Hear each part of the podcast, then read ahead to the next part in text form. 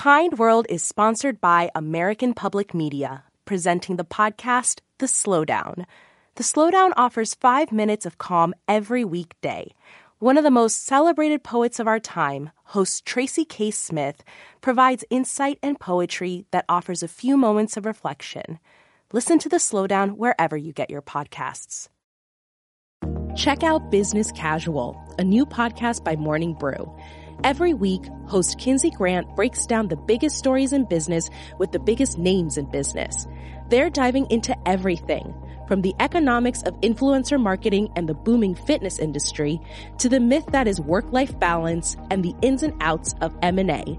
Listen to Business Casual wherever you get your podcasts. I live close by, and I went by that gas station every morning, and I would beep my horn, and he'd run out from the station office screaming, "Love you! We love you!" And I wasn't even stopping for gas. Your first interaction with Karim is him filling up your gas, saying how you feel, and you sign the thing and you're off, right? So, okay, I remember the guy, kinda.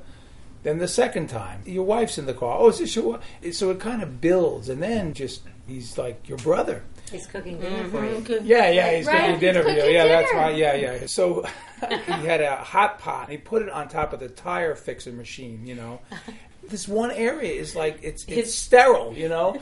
And he would just make this food and call me whenever it was done. He's kind of like a gas station therapist. He didn't talk much, but he listened deeply. Yeah. Like, I mean, I'd be sitting getting my car filled up with gas, and he'd say, "How's your mother?"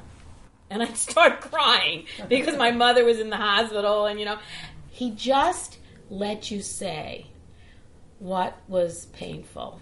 Basically, that's all he did all day mm-hmm. he, he, uh, while he pumped gas. But pumping the gas, there, there's an automated thing there, right? You just put it in and, right. and start it, right? That takes about six seconds. And so really, the rest of his day was really all about just offering little acts of kindness. I was very worried about him because he was losing weight, and he would brush it off, and I was really getting worried. And then we went away, and when I came back, it was like, oh my. When I found out that Karim had cancer, I felt we had to, as a community, show him how much we cared about him, how wonderful he was. I certainly felt that way. I hoped that other people felt that way. But I wasn't sure.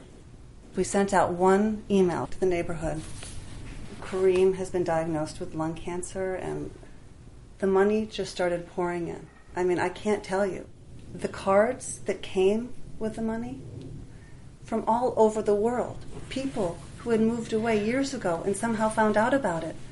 He was afraid to be a burden on the others, mm-hmm. and I had to reassure him that he is not a burden.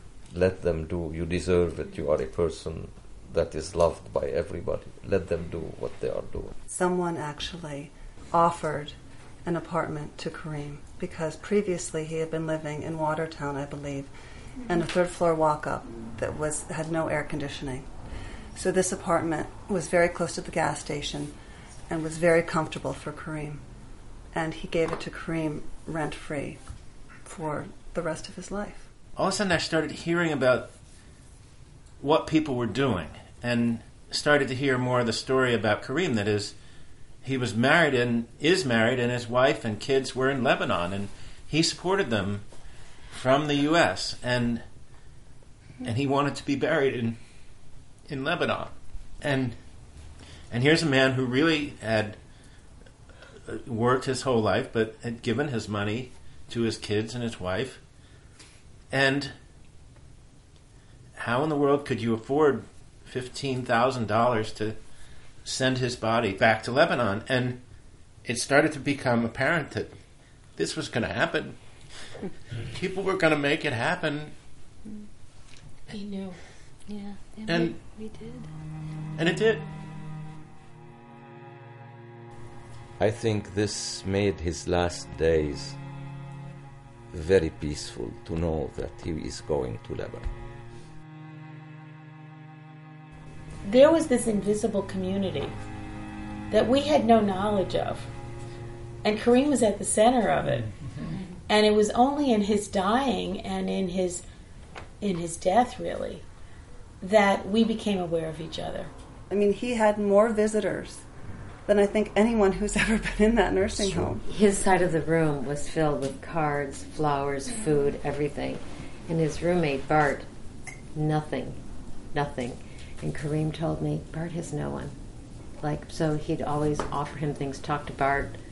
And even though Karim was suffering, you know, he was taking care of Bart, too.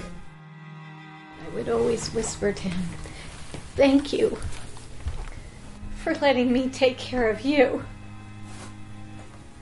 And he would just tap my hand. But it was an honor to take care of him.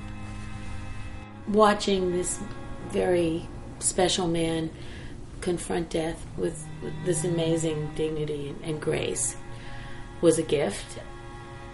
What Karim taught me is that never forget sort of the day-to-day, that there is this incredible beauty in a kind word, a gesture. I think one of the things that's important is I think he had a painful life. Everybody has pain in their life, and and it affects people in different ways, but somehow Karim just turned it into love. What would happen if you offered little acts of kindness seven days a week for twenty-five years? What would that do? It would do a lot, and it has done a lot. Kind World is produced by W B U R Boston. You can find more stories of kindness and share your own at W B U R dot org slash kind world.